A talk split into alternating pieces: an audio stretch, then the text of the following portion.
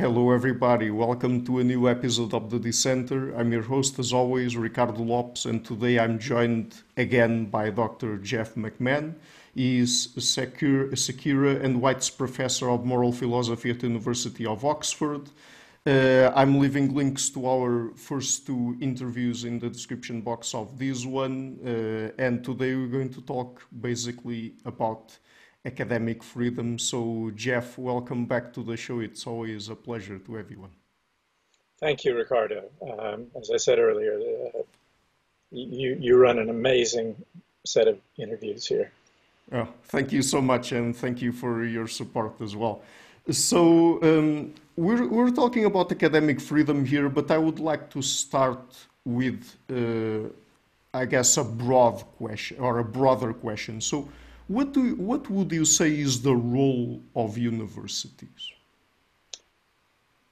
Universities have many roles and functions, and different universities emphasize different roles or functions.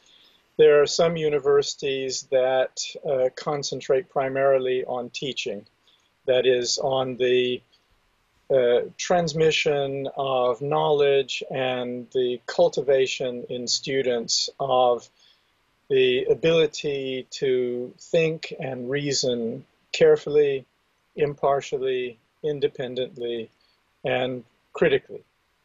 And at these universities, knowledge of a particular field and effectiveness in teaching are the primary criteria for hiring faculty.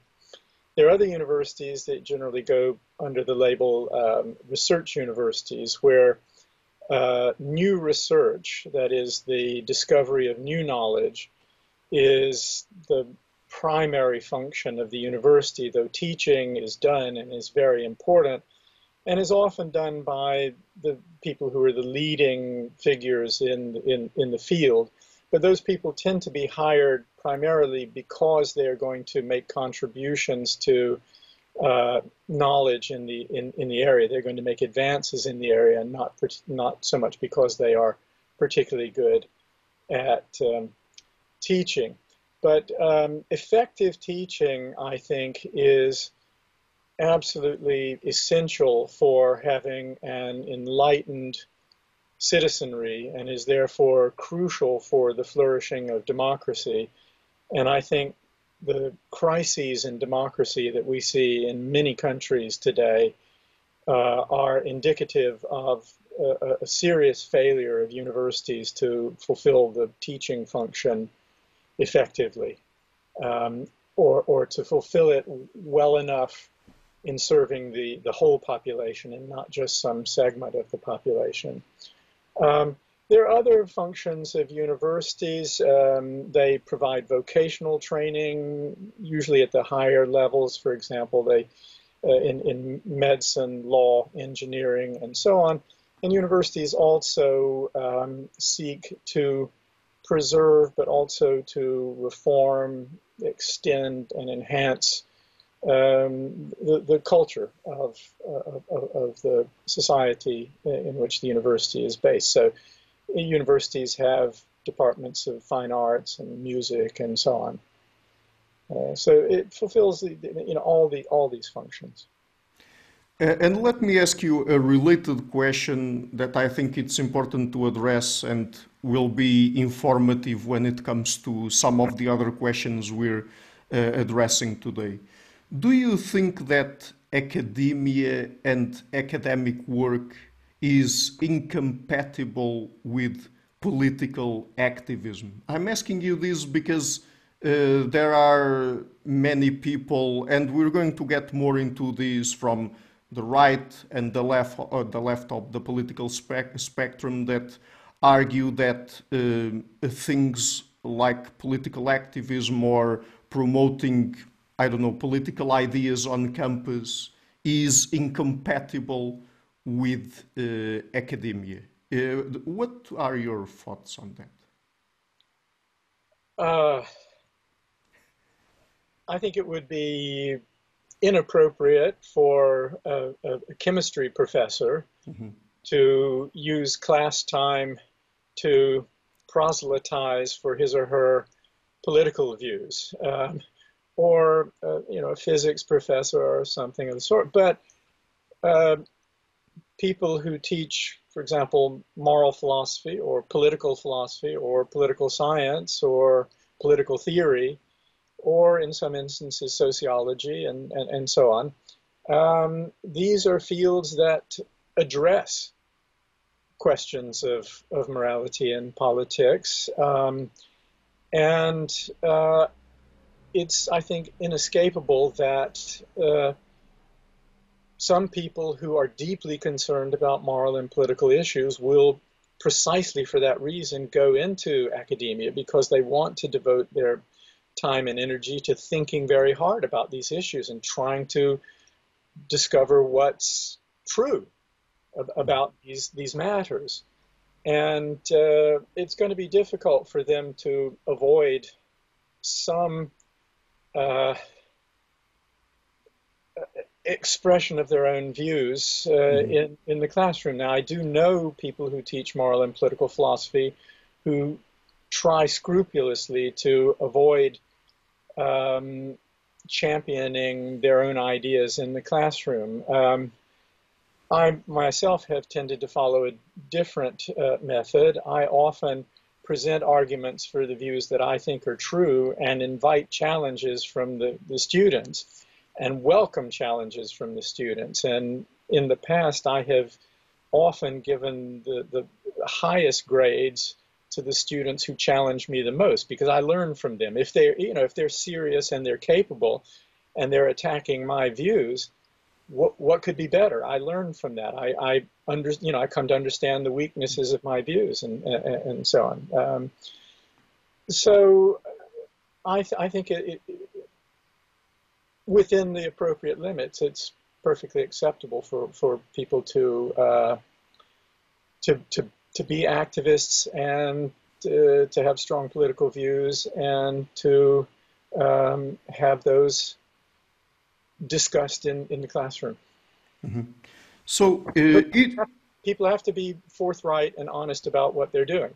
I tell, in the past, I don't teach undergraduates at Oxford in the classroom context. I have given lectures to students and answered some questions, but when I used to teach regular undergraduate classes in the United States on issues in practical ethics, I would always tell my students exactly what I was doing. I would say, now I'm going to present some arguments for views that I think are the most plausible, and tell me what's wrong with them, and let's also discuss the opposing views and so on. But I don't try to hide what my beliefs are. But I explicitly tell the students, it's not going to make any difference to your grade whether you agree with me or disagree with me. And I was being sincere about that. Mm-hmm. So each of us has their own political, moral, religious views, views of other kinds. Do you think that if any professor expresses their views, their values in the public sphere, if they go against what is considered, for example, normative in their own society, that they should be punished academically? Definitely not.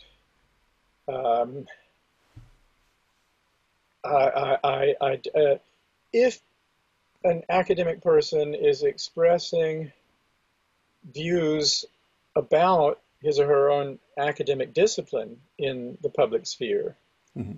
I think that is protected by principles of academic freedom. But I also think that faculty are free morally and professionally to express their views about sensitive or controversial matters of politics or religion or economics or morality or whatever in the public sphere without any fear of there being any bad effects for their employment, and in particular without fear of their being punished by the university. When this happens, the university is outside its appropriate limits. I'll mention one case of this a long time ago. There was a man who taught somewhere on the East Coast. He was a Palestinian-American named Stephen Salaita. He was hired by the University of Illinois at Urbana-Champaign, which is the main campus of the University of Illinois, to teach English literature there. But he was a political activist, and this was at a time, one of the Israeli incursions into Gaza, and he wrote on social media various possibly intemperate condemnations of the Israeli invasion of Gaza. As it happens, I agreed with what he said. But then members of the Board of Trustees and other people took this to, to be anti-Semitism or something of the sort, and the Board of Trustees of the university had a meeting and voted, and his contract was canceled. Now, this is a man who had already signed the contract. He had quit his job on the East Coast. He had sold his house there. He was getting ready to move out to Illinois. And suddenly his job was taken away from him. And the last I heard of Stephen Salaita, he was a bus driver. And he had written a number of books. You know, he was a prominent academic. Now, this was detestable. And in fact, there was a kind of informal boycott of the University of Illinois. And I was actually scheduled to go there and give a lecture to the philosophy department. It had been advertised and so on. And I withdrew from that and said I was going to respect the boycott and not go speak at that university because of what the chancellor had approved doing to Salaita. And I wrote a letter to the chancellor of the university saying that's exactly why I refused to come. And I will say, to their credit, I had formerly taught at the University of Illinois. And so many of the members of the philosophy department there were former colleagues of mine, and most of them supported me in my refusal to speak there. They too thought that what had been done to Salaita was unjust. That's the kind of thing that should never happen. Mm-hmm. So this is perhaps one of the most controversial questions I have to ask you today, but do you think that people nowadays are talking a lot about threats to academic freedom? Do you think, first of all, do you agree that academic freedom is under threat? And second of all, if so, do you agree with certain people when they say that perhaps it comes more from one side of the political aisle than the other, or not? I do think academic freedom is under threat, more so than it has been in a very long time. Mm-hmm.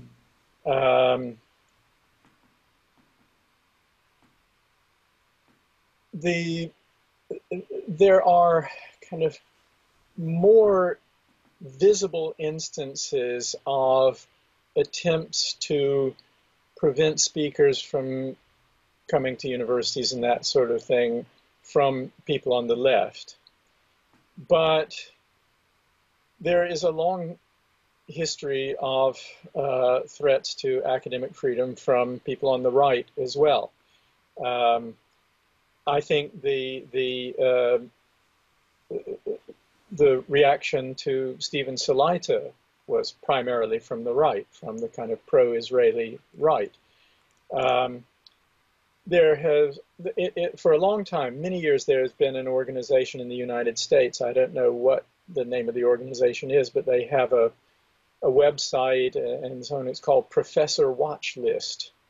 And this is a right-wing organization that encourages students to report online any instances of professors defending left-wing views in the classroom. Mm-hmm. And the parents of students go on. That's right.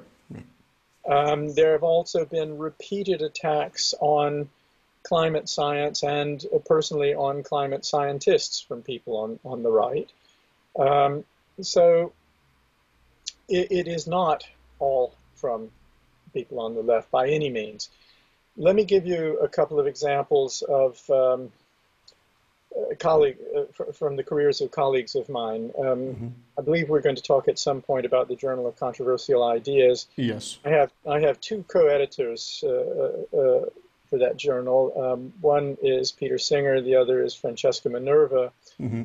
Peter has faced repeated abuse from people on the political right, primarily because his views are so inconsistent with sort of fundamentalist Christianity in the United States. He has challenged the doctrine of the sanctity of human life and so on. So he has faced a huge amount of not just criticism, but abuse for that from the right. He's also faced a lot of criticism from people on the left because of his views about disability and infanticide as euthanasia. My other co-editor on the Journal of Controversial Ideas is Francesca Minerva, who I believe it was in 2012 with her then spouse published an article in the Journal of Medical Ethics in which they defended a limited moral permissibility of infanticide. And somehow this article was spotted by people on the far right in the United States who comb through the journals looking for academic material to condemn and ridicule and, on the internet and so on. And as a result of that, she and her then partner, Alberto Giubilini, received numerous death threats. They were in Melbourne at the time. The university there advised them, stay home, don't come to your office, it's too dangerous, that kind of thing. Now that, the people on the left don't tend to produce death threats. So I think it's unfair to suggest that all of the efforts at suppression of academic freedom and free speech are coming from the left. They're certainly not. There are more instances of this from the left now, and they're more visible, but they're also less serious in some ways. And another point I would make is that, and this is very important, particularly in the United States, the threats to academic freedom are coming in law from the right. This is where governmental suppression of academic freedom is now occurring in very alarming ways. You look, for example, at what the governor of Florida, Ron DeSantis, has been pushing through for higher education in Florida. It's just appalling what's happening there. So, no, this is not a problem that arises, of which the source is just the left. Yeah, just to add to that, by the way, that I've had Peter Singer and Francesca Minerva on the show. With Peter Singer, I didn't really address those criticisms and abuse he received, but with Francesca Minerva, we talked about what back then she called post-birth abortion, and yeah, we got a little bit into that. And also when it comes to what you just mentioned in Florida and with Ron DeSantis, I mean, it's not just the actual threat to academic freedom, but also along with that threat to academic freedom, LGBTQ people are being directly targeted. So it's also a moral and the political issue in that particular case, I think. Certainly. So when it comes to academic freedom, I mean, what falls under its rubric exactly? So do you think we need to determine if something done by an academic is academic work for it to be defended, or in terms of someone having academic freedom or academic freedom to produce a specific kind of work in academia, or is that not really necessary? Let me begin by saying that, as I said to you privately before we even began the interview, I don't have any particular academic expertise mm-hmm. in issues of free speech and academic freedom. There's a huge philosophical literature. Yeah. I haven't had time to read it. It's not what I work on. So a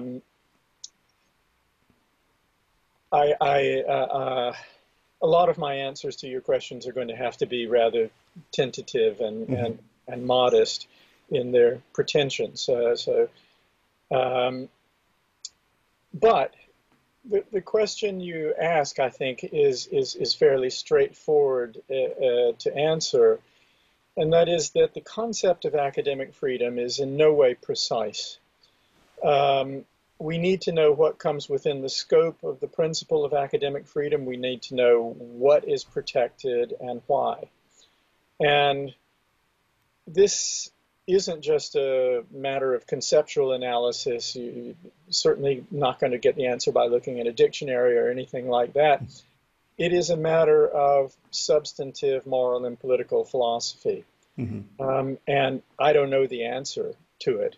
But this is something that's absolutely vital for people who are concerned with academic freedom and free speech to get clear about. And it's one of the things that one has to defend a particular view of.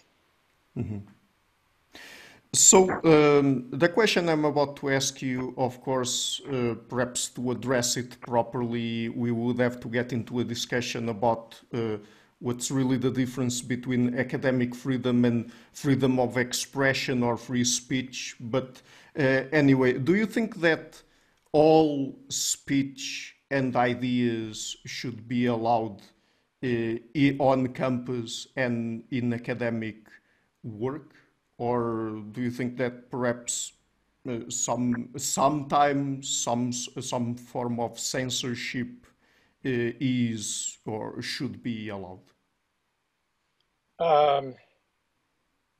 I think there are very clear instances in which there are ideas that ought not to be expressed in an academic context, certainly not to students.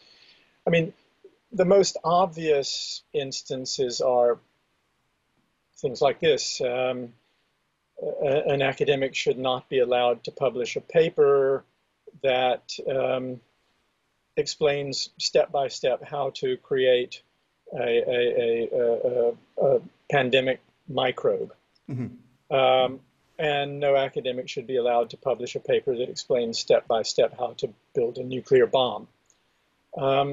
Similarly, no academic should be able to argue for ethnic cleansing or something like that, the extermination of another race. Where the boundary lies, I don't know, but certainly some ideas are extremely dangerous and potentially extremely harmful, and of course those have to be censored or suppressed. But there's a difficult question of determining where the boundary lies between acceptable and unacceptable, and again, I just have to be very modest here and say I have no idea where it lies.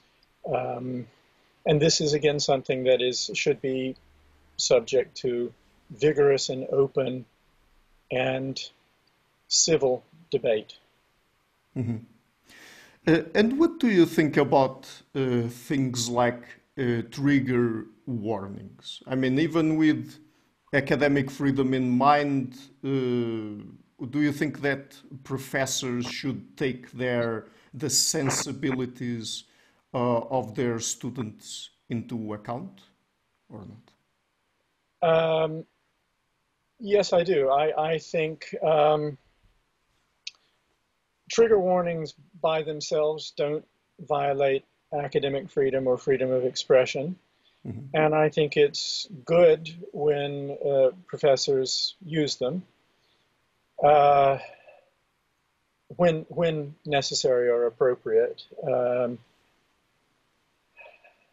I don't think, however, that they should be compulsory. there are usually, you know, a student can talk to students who've taken a course before. Usually courses are repeated over and over again to find out whether there's going to be material that might make the student uncomfortable or that the student would find distressing and so on. Usually a syllabus is provided in advance of a course. You can usually find the syllabus online somewhere and find out what's going to be discussed. I think it also makes a difference whether the class is one that is required or one that is optional for students to take. Mm-hmm. Again, I don't think that, I think that the students have considerable resources at their disposal to find out for themselves whether something that might upset them is going to be discussed. And if it would be difficult for them to be in a room in which a particular issue is openly discussed, then it's usually possible for them to find out in advance that that's likely to happen and avoid it themselves. So I don't think it should be compulsory for professors. But when it comes to students avoiding certain kinds of topics, do you think that if they choose to do so, if, for example, in class they would be exposed to something that because of some personal experiences they had, for example, really hurts them, I mean, being exposed to certain kinds of topics and ideas, if the students choose to not attend specific classes, you think they should be penalized for that or not? In general, no, I don't think they should be penalized. Again, it's complicated. One consideration is whether the course is one that they are required to take mm-hmm. for their degree or whether it's optional. Right. Another point is that for almost any class, whether required or optional, students are permitted to miss a certain number of the classes without having to provide any kind of explanation whatsoever. I think that there should be some attendance requirements for most classes. That is to say, it would seem to me odd that a student would be able to get a passing mark for a class without ever going to it. That's part of what being taught is going to the class, listening to what the professor says, in many cases exchanging views with the professor, engaging in discussion and so on. That's what the educational process mm-hmm. consists in. And so in many instances, professors don't have any attendance requirements. In other cases, there are attendance requirements. When there are attendance requirements, I think students who can expect that they may be upset by a topic that would be discussed on a certain day, they can just reserve their allowance of absences for those days and just not go, and that's mm-hmm. fine. I mean, there's a more complicated problem, and that is if the student has no idea that a certain topic is going to be discussed, and the topic then comes up, for example, raised by another student in discussion, and the student who has had some bad experience in the past finds this very traumatic to have this discussed, I think the student should just stand up, say to the professor, please excuse me, walk out, and then later explain to the professor, I'm sorry. I just couldn't, and any professor should obviously excuse that. Mm-hmm. Another question I would like to ask you is, to what extent or do you think that professors should take into account at all the cultural context they operate in? That is, if they work in a particular university, in a particular country that is where a particular culture operates with particular kinds of norms of speech and discourse, do you think that that should also be taken into account in the kinds of work they do and how they express themselves, or not at all? My main answer would be not at all. Mm-hmm. I think there might be instrumental reasons or prudential reasons for being in some ways respectful of the prevailing norms. On the other hand, these norms are never sacrosanct. Sometimes there are very bad norms. Often there are very bad norms in societies and cultures. And those norms need to be challenged. And I think it's probably the professor's not only right, but duty to challenge those norms. If the norms aren't challenged, they will just stagnate and the culture will stagnate. It'll be worse for everybody. If the norms are bad, they need to be challenged. Mm-hmm. And if they're good and somebody mistakenly challenges them, then you have a controversy, but that's life.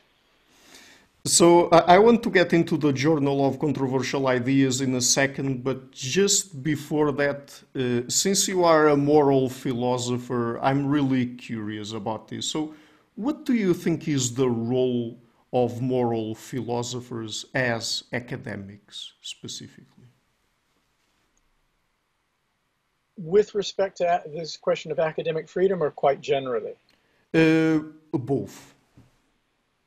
Well, with respect to academic freedom and free speech, there are, of course, there's a legal side to these issues, and that's the province of legal theorists. But academic freedom and free speech are primarily moral and political problems, and they are problems that moral and political philosophers are professionally best equipped to think about. So it's our duty as moral philosophers, some of us anyway, to think as impartially and carefully and rigorously and meticulously about these issues as we can. And there are people who do this. I'm not one of them, but there are such people. In general, moral philosophy is such a wide-ranging field that there's no one role that moral philosophers have. There are people who specialize in the history of moral philosophy, and they help to illuminate the writings of the great moral philosophers from the past. Mm-hmm. There are people who specialize in metaethics, which is the subject of what the nature of morality is, and whether moral propositions are true or false, and whether morality is something that we find in reality or something that we project onto morality, or is just in our sentiments and preferences and so on. And then there are people who do what's called normative ethics, which is the study of moral theories and moral principles. What's the correct set of moral principles? What's the correct moral theory? There are people who defend Kantian moral philosophy and utilitarianism, more generally consequentialism or contractualism. There are all these theories about which principles should actually guide our action, or should our action not be guided by principles but by some understanding of the virtues. So a huge range of possibilities here. Mm-hmm. But then there are also people whose work in moral philosophy is primarily on specific moral problems. They work in what's called practical ethics or applied ethics.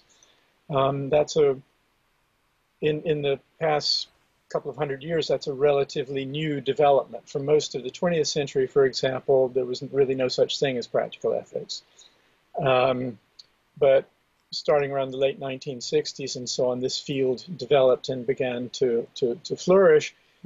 And these are the people who do address moral problems like academic freedom, but a huge range of other problems that are problems of practical morality, how we ought to live and what we ought to do. And of course, practical ethics is tightly connected with normative ethics. Mm-hmm. But basically, moral philosophers are people who devote their lives to thinking as carefully and as deeply and as rigorously as possible about some aspect of what we call morality, what it is, what the correct set of principles are, what we should think about particular problems, and so on. Mm-hmm. So about the Journal of Controversial Ideas then, so could you tell us what the journal is really about, what motivated you, Peter Singer and Francesca Minerva, to create it? I mean, why basically did you feel the need to create such a journal, and what are its goals basically? Well, the way the journal started was that it was Francesca's idea. Okay. And she approached Peter and me to ask if we would be willing to join her in trying to establish some journal of this sort. Mm-hmm. And we agreed to help her out. She was motivated in large measure by her own experiences of being threatened for her, the views that she had expressed as a philosopher in a proper philosophy journal. You know, it's not as if she had gone out in the public and been proselytizing. This was in an esoteric or arcane academic journal for people who work in medical ethics. But it fell into the hands, as you know, of these people on the right in the United States, and created quite a furore in that community. Right. And she, because of that experience, I think was unusually sensitive to what was being done to other academics some 5 or 6 years ago. I think the case of Rebecca Tuvel was an important motivator.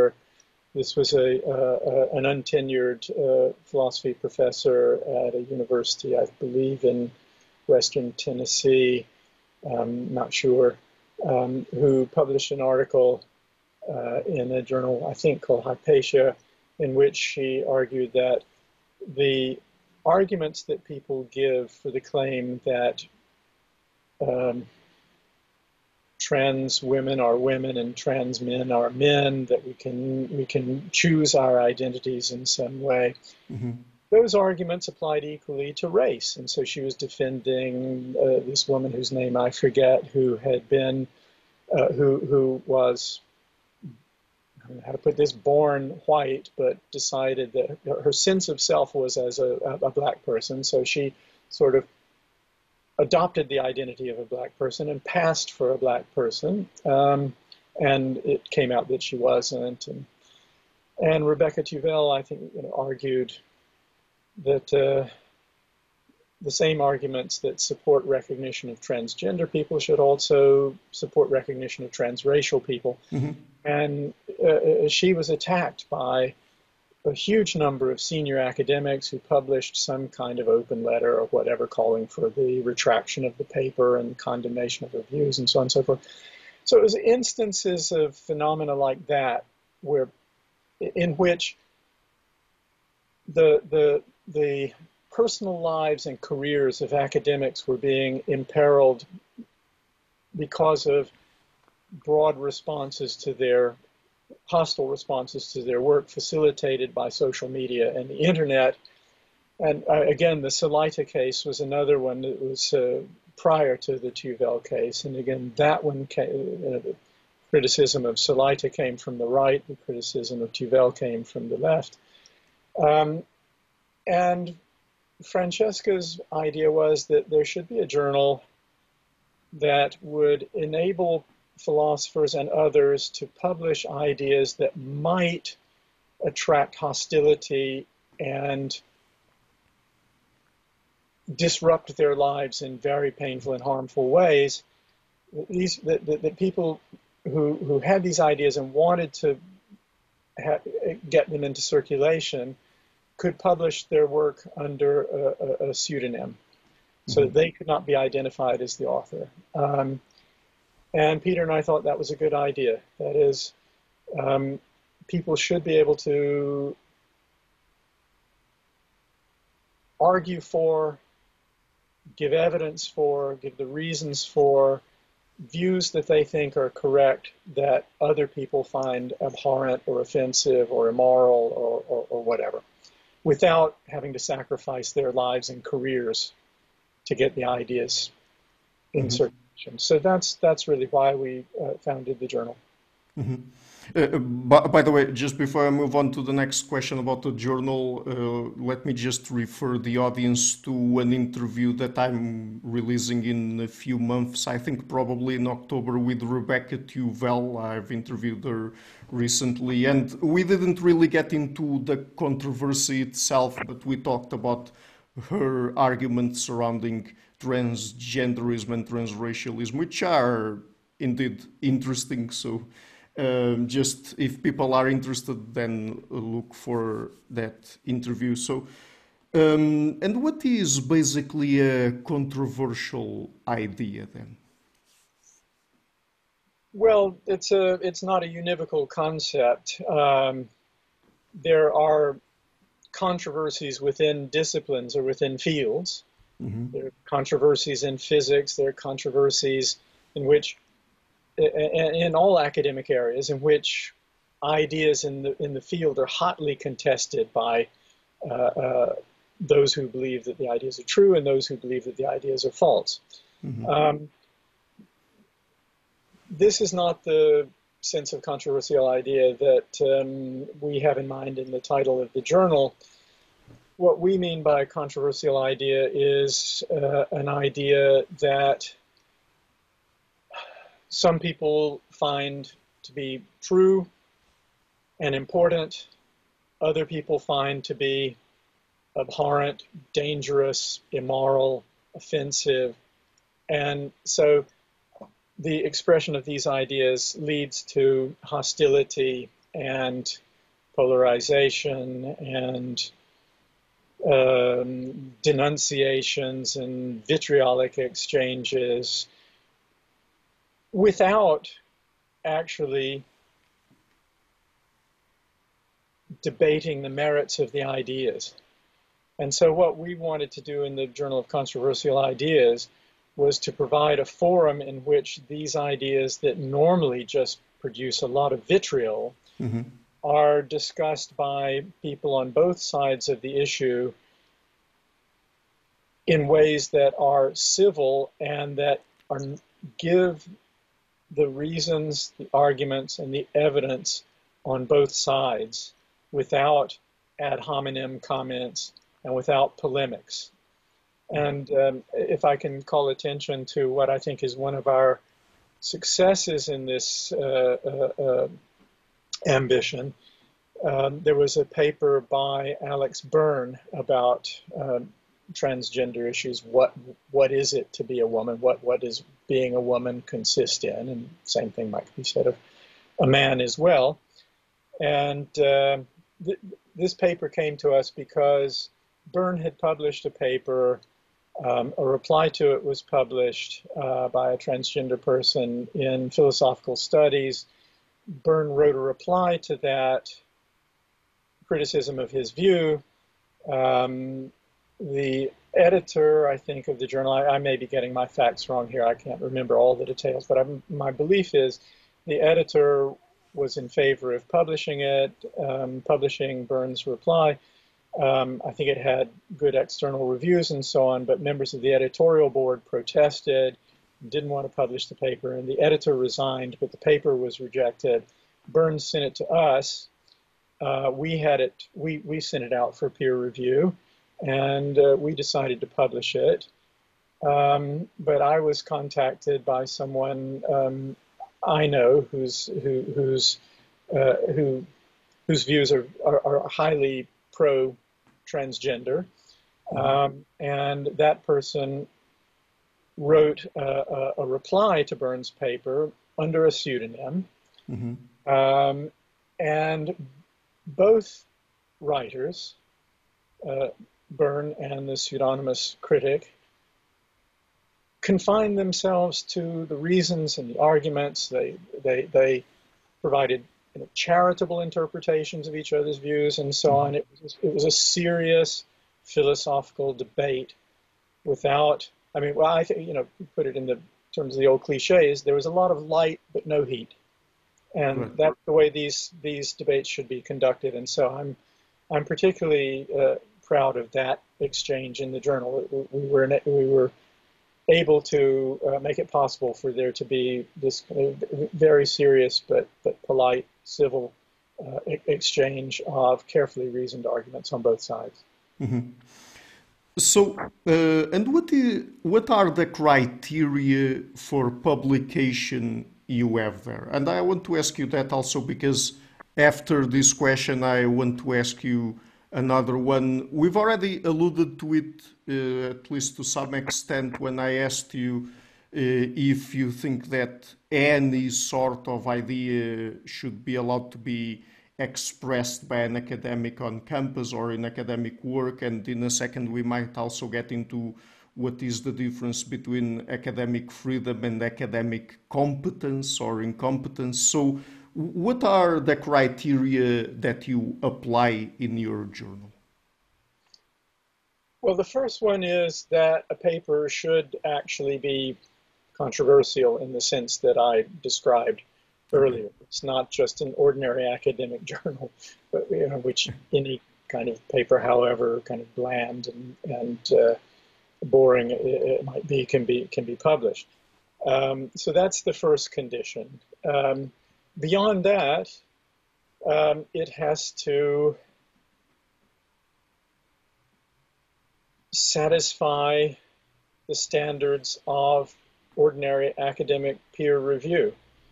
Most journals send out papers to only one or two external reviewers. We often send a paper to anywhere from 3 to 5 external reviewers. When a paper is controversial, it's particularly important that it should be should satisfy, and we should be quite certain that it satisfies the normal standards for academic publication. Mm-hmm. It's got to be good work in the relevant area, right? And that's hard for us because the three of us are philosophers. So we have an editorial board who help us out in these matters, but it is difficult. Being a co-editor of a kind of multidisciplinary journal, when we have no competence in some of the areas in which the authors work. So it's basically that. Which the ideas need to be controversial for our journal to be the right journal to publish them in. But otherwise, they need to meet to satisfy the standards of whatever discipline they may be in. And when it comes to satisfying the standards of particular academic disciplines, I want to ask you a little bit more about that because, I mean, perhaps it's possible that some academics also share this view, but particularly with the ongoing, very inflammatory so-called culture war on the internet and all of that. There are people that sometimes express a view along the lines of, okay, so if certain ideas are not published in academic journals, or if certain ideas are not really mentioned, referred to, talk about in academia, it's because they are being suppressed, it's because they are ideas from the political right or the political left, and it's because the academia is mostly this or that. But I mean, we should still apply standards, right? If, for example, you are an immunologist and you are teaching immunology classes and so on, and if you just don't address at all the anti-vax position, for example, I mean, is that really a matter of really suppressing academic freedom or not exposing the students to certain kinds of ideas, because when certain things are just, in this case, from a scientific perspective, but we could also talk about a philosophical perspective, but are just plain wrong, is there any problem at all with just not allowing them in publication, in papers, in journals, or even express them in an academic context? Well, let me say one thing initially, and that is, if there are ideas in a particular academic field or discipline that are just plain wrong, but are also highly influential, okay, and also dangerous, mm-hmm, then I think it is the duty of people in the field to explain why these views are mistaken, okay, as carefully and as clearly as they possibly can. I do think academics have these responsibilities as academics, as thinkers. Mm-hmm. We're not here just to get tenure and promotion and get recognition as intellectuals. Right. If we're studying things that are of moral and social importance, then we have duties about how we present our ideas, or whether we present our ideas, and so. Mm-hmm. Noam Chomsky wrote about this a long time ago, very long time ago, in a piece on the responsibilities of intellectuals, and I remember that was a very influential piece in my own career, mm-hmm, as a philosopher. But here's the important point. Academic ideas and theories and so on need to be assessed by the standards within the discipline or the field, mm-hmm, and not by ideological criteria or on the basis of the identity, whatever that means, of the person who is, mm-hmm, producing the idea or the theory. I mean, I don't think an idea or a theory in academia should have enhanced credibility because the author of this idea is of a certain gender or race or other some ideological view. Mm-hmm. There used to be a name for that in philosophy. It's called the genetic fallacy. Yeah. You know, the plausibility of an idea doesn't depend on who produces it, and I think that the tendency to think that only certain people are really entitled to speak and write about certain issues is a terrible mistake. Mm-hmm. But I mean, just to make people should be able, you know, what I mean by that is, I don't mean that, as you put it a moment ago, incompetent people should be provided with the means of circulating ideas that are, you know, fail the standards of the discipline. Mm-hmm. That would be absurd. Mm-hmm. But, ideas that may be morally or politically offensive to some people that do satisfy the standards of the discipline, yeah, those should be protected, and that's in part what the journal is intended to facilitate. Mm-hmm. So just to make it clear, if certain ideas that particular, for example, political groups might have, do not circulate that much within academia because they do not fulfill the standards of particular disciplines, that's not necessarily a suppression of academic freedom, right? No. I mean, all of these bizarre, delusional views that Trump supporters and other people on the far right in the United States have about the nature of the world and so on. Those are not going to find expression in academia because there's no evidence for them. People believe these things because they want to believe them. People believe these things because they read about it in somebody else's social media posts or whatever. These people reinforce each other's delusions in this way.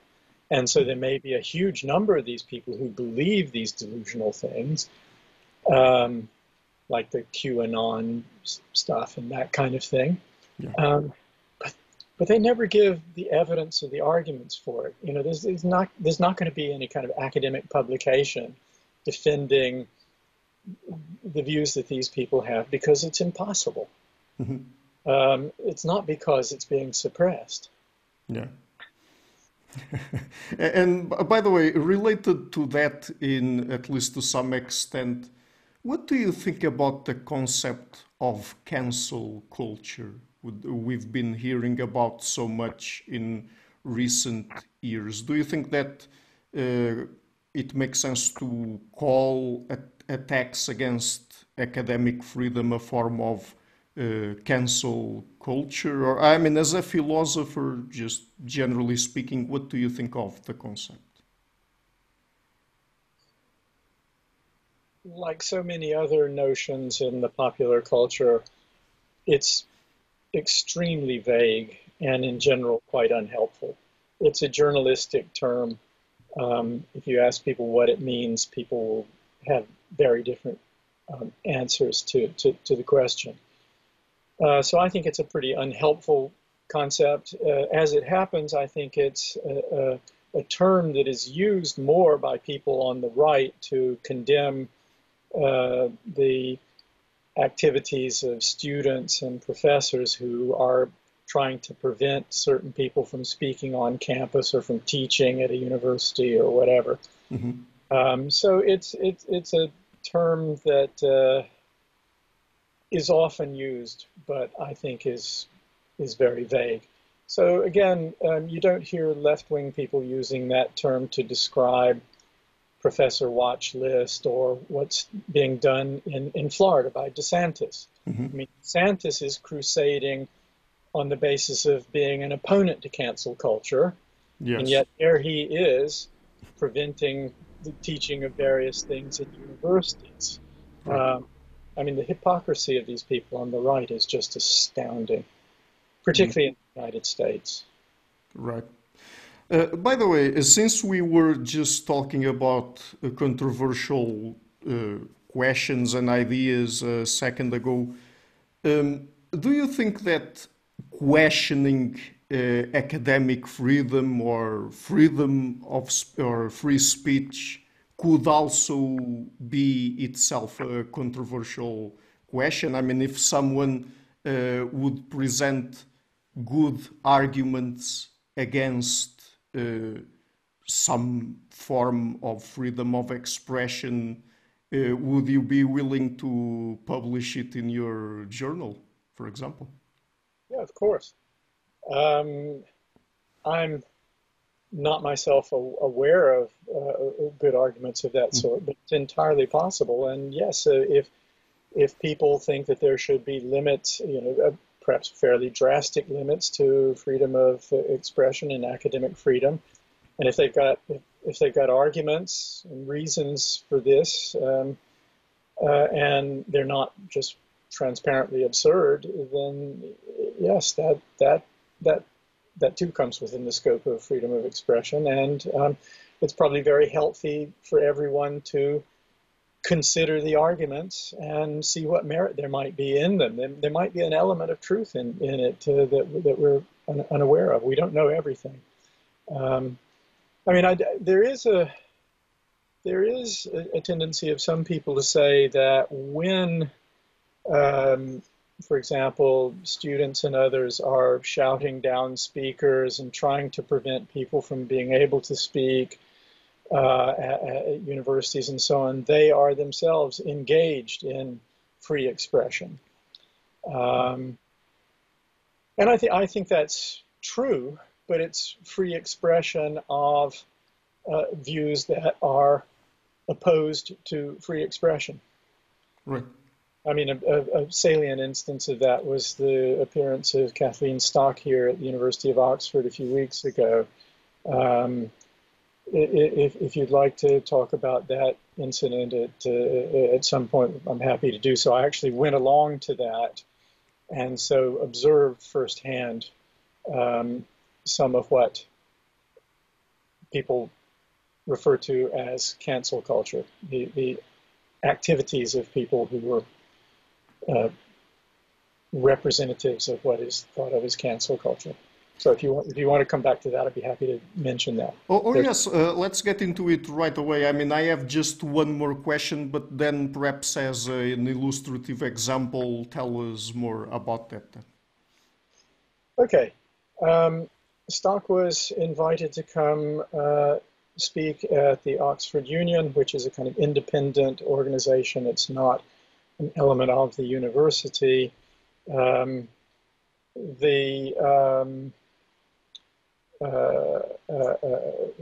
Certain groups here, the gay lesbian group and even the student union itself protested about the invitation to Kathleen Stock, who is known for her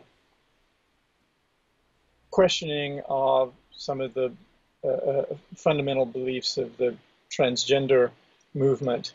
Mm-hmm. But the event went ahead, and what happened was that after people were inside the building, protesters arrived and were shouting outside most of the time that the event was going on. Very early on in the event, there were several people who had been admitted into the room turned out to be among the protesters, and a couple of them jumped up and handed out leaflets and that sort of thing and then left the room. One of them went right up to the front and glued his or her hand to the floor with super glue and sat there rigid. And it took about a half an hour for the police to come and detach this person from the floor without harming the person mm-hmm. in detaching the hand. And so what happened was everybody, I don't know, maybe there were 200 people in the room. All these 200 people had to sit there and waste a half hour of their time waiting for this person to be taken out. Mm-hmm. And I think the protesters thought of this as a great triumph. What was actually going on in the room was that the very beginning of the event, the president of the student union began asking Kathleen Stock very challenging questions. Mm-hmm. He was challenging her as well as he could and doing quite well at it. And as it turned out, the whole event, I thought when I decided to go to it that she was going to give a talk, but that wasn't what happened. The whole event was that the president of the student union, followed by other members of the union, and then followed by members of the audience quite generally, put questions to Kathleen Stock, which were in general highly challenging, mm-hmm. Forcing her to defend her views. What was going on outside, so the person who glued the hand to the floor wasn't interested in exchanging ideas and arguments. Mm-hmm. And the people outside weren't either. When I left, the huge mob of people outside chanting and yelling with banners and posters and that sort of thing. As I happened to be going through the crowd, they were being led by one student whose brilliant chant was "fuck the union." So they were all just going "fuck the union, fuck the union." And then there were 3 or 4 people with a huge banner that said, "Trans women are real women." And I thought, if these people are so confident that that is true, that trans women are real women, why didn't they come inside and give the arguments and the reasons for that, and challenge Kathleen Stock and engage in debate rather than just trying to disrupt the event, and assert these things without any reasons or arguments. You know, that might be appropriate if the things were completely obvious to everyone. You know, if I had a banner that said, you know, grass is green or something like that, you wouldn't expect me to have to defend that view. It's just too obvious. But you know, what the banners say is not obvious to everybody, and therefore, if you want to get that idea across, you have to come defend it with reasons and arguments, and not just shout and have a banner and try to prevent other people from challenging what you believe. So I thought, you know, I thought the protests at this event were disgraceful. You know, the people had the opportunity to come and challenge Kathleen Stock, as people in the room did, but they chose not to do that. They chose not to pursue reasoning and argument and evidence and civil discourse, which is the only way you're going to persuade somebody that they're wrong. These people think Kathleen Stock is obviously really deeply, badly, dangerously wrong. They're not going to persuade her or anybody who is persuaded by her arguments, and she does give arguments. They're not going to persuade any of those people to change their minds by saying, you're immoral, you're wicked, you should be silenced, and so on. That's totally counterproductive. It's totally self-defeating. I don't understand why they can't see this. Yeah, also I guess that because in that particular case and others, it's not just a matter of epistemic / intellectual interest, but also I guess in this case, if you're trying to, for example, defend the rights of minorities like trans people. I mean, since we live in the culture we live in, I mean, yeah, it's... Perhaps sometimes it's bothersome, but you have to try to convince other people that you're right. Correct. But what I'm saying is you won't do it by wasting people's time, by gluing yourself to the floor and preventing a debate from going on, and by threatening the speaker, and by making so much noise that people have trouble hearing what the speaker is saying, and so on. These, I am, you know, fully in sympathy with the transgender people and their efforts to achieve appropriate recognition in society and so on. But the way they were behaving at the Stock lecture is not the way to do it. It's self-defeating in my view, and it's wrong. Yeah. It's been very, very harmful to people like Kathleen Stock. You know, they go on about tangible harm to this, that, and the other. I mean, she simply couldn't go on teaching at the university. It was too demoralizing and threatening. And you know, it was similar for Rebecca Tuvel, I'm told. I don't know her. I've never spoken with her, but I do know people who know her well, and they've told me it was just hugely traumatic to her as a junior academic to be condemned by so many senior people in her own field and in other people and in other fields. Oh yeah, yeah. I mean, as I said earlier, I didn't. I'm not very familiar with the details of the Rebecca Tuvel controversy. I'm just familiar with her arguments, basically. But yeah, I've had also, as I said, Francesca Minerva on the show, and we addressed also a bit the controversy and. Yeah, it can be very, very traumatic for an academic or any other people who expresses their intellectual views publicly. So, yeah, there's harm on both sides. Yeah. So one final question then, and we've already, I guess, addressed this to some extent, but I would like to hear more about your views on it. So.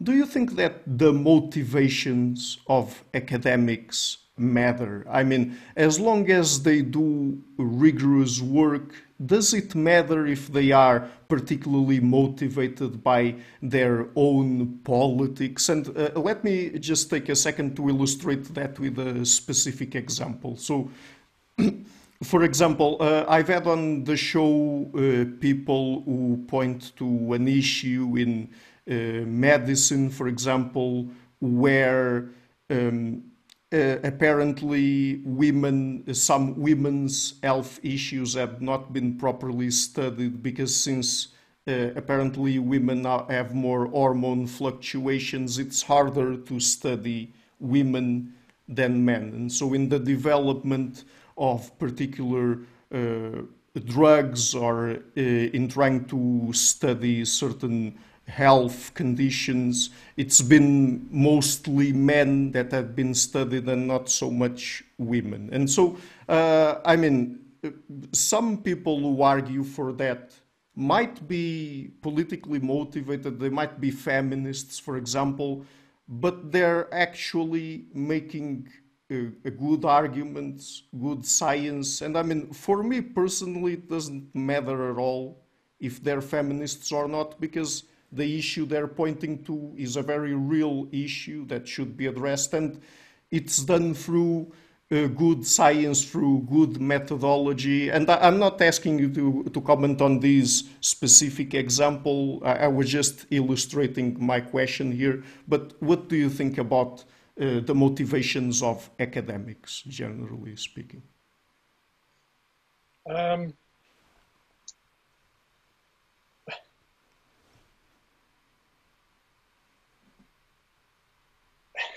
Sorry.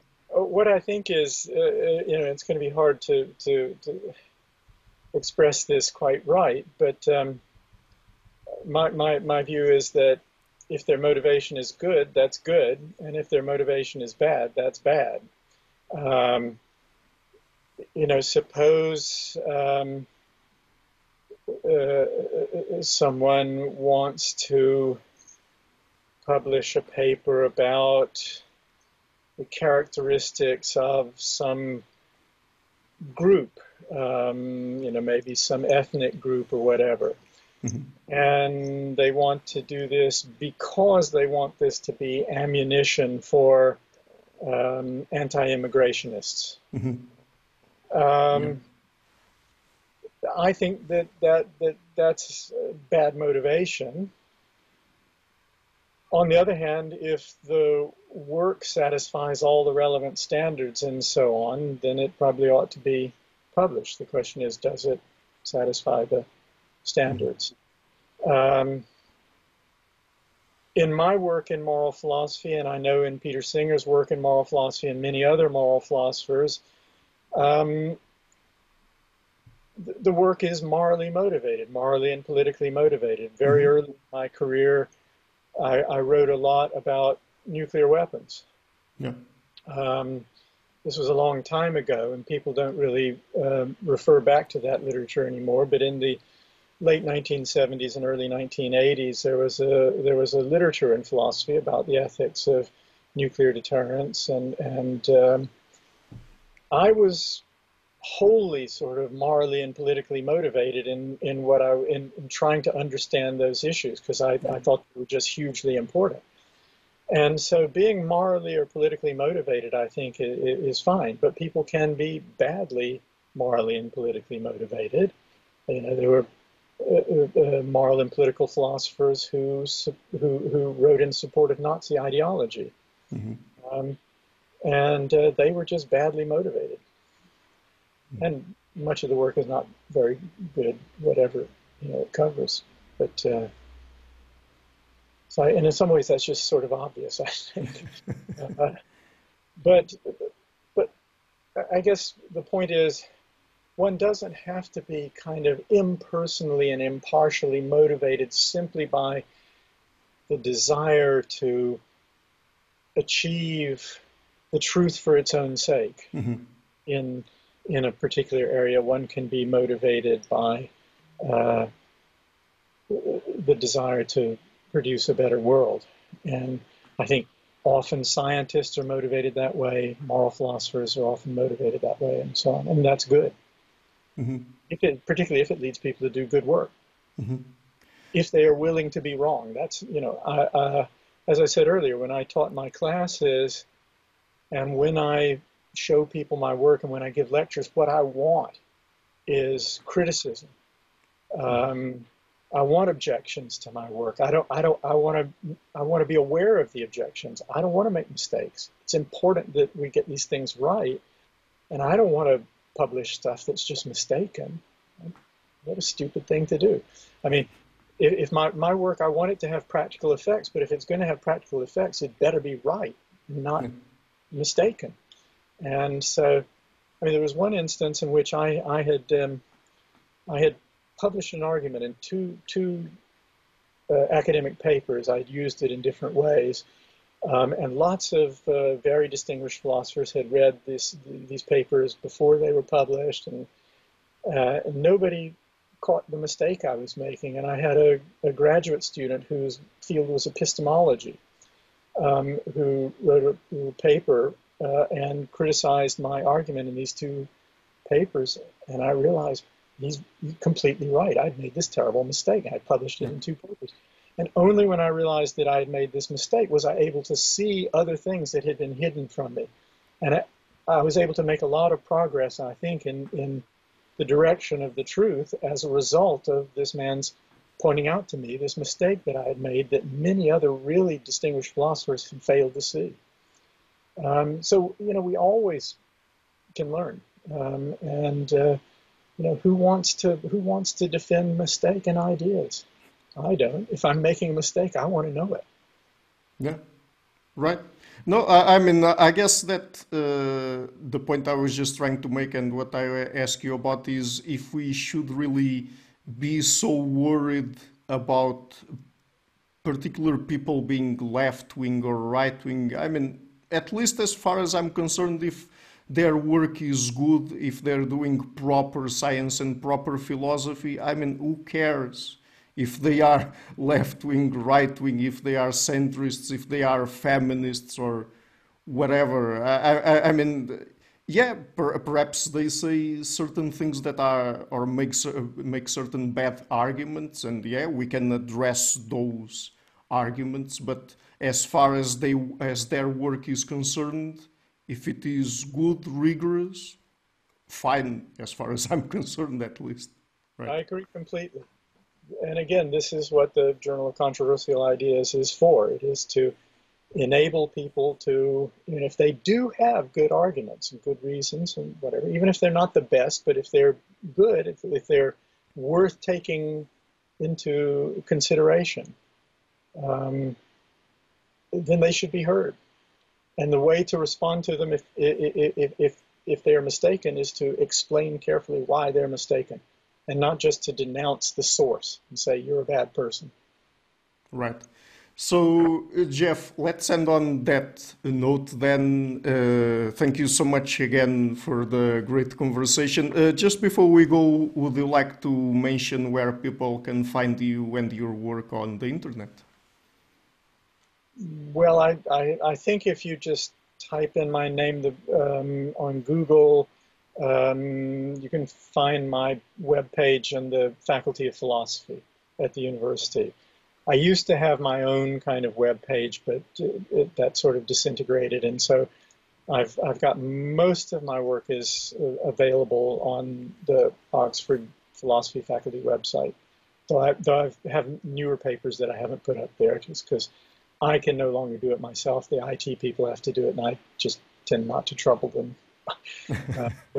To put links to my papers up there, my recent stuff. But, okay. So as I said at the beginning, I'm also leaving links to our first two conversations, which were also very interesting, mostly on the ethics of killing, but also other controversial topics like veganism, for example. So Jeff, thank you again so much for taking the time to come on the show, and it's always a big pleasure to talk to you.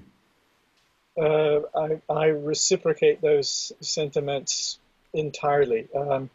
Again, it seems to me you know more about academic freedom and free speech than I do, just from the way your questions are so insightful and well-formed. I don't see how you do it. It's an amazing series of interviews that you do. So congratulations on a job very well done. Well, thank you so much for the kind words then. Hi guys, thank you for watching this interview until the end. If you liked it, please do not forget to like it, share, comment, and subscribe. And if you like more generally what I'm doing, please consider supporting the show on Patreon or PayPal. You have all of the links in the description of this interview. This show is brought to you by Enlites Learning and Development Done Differently. Check their website at enlites.com.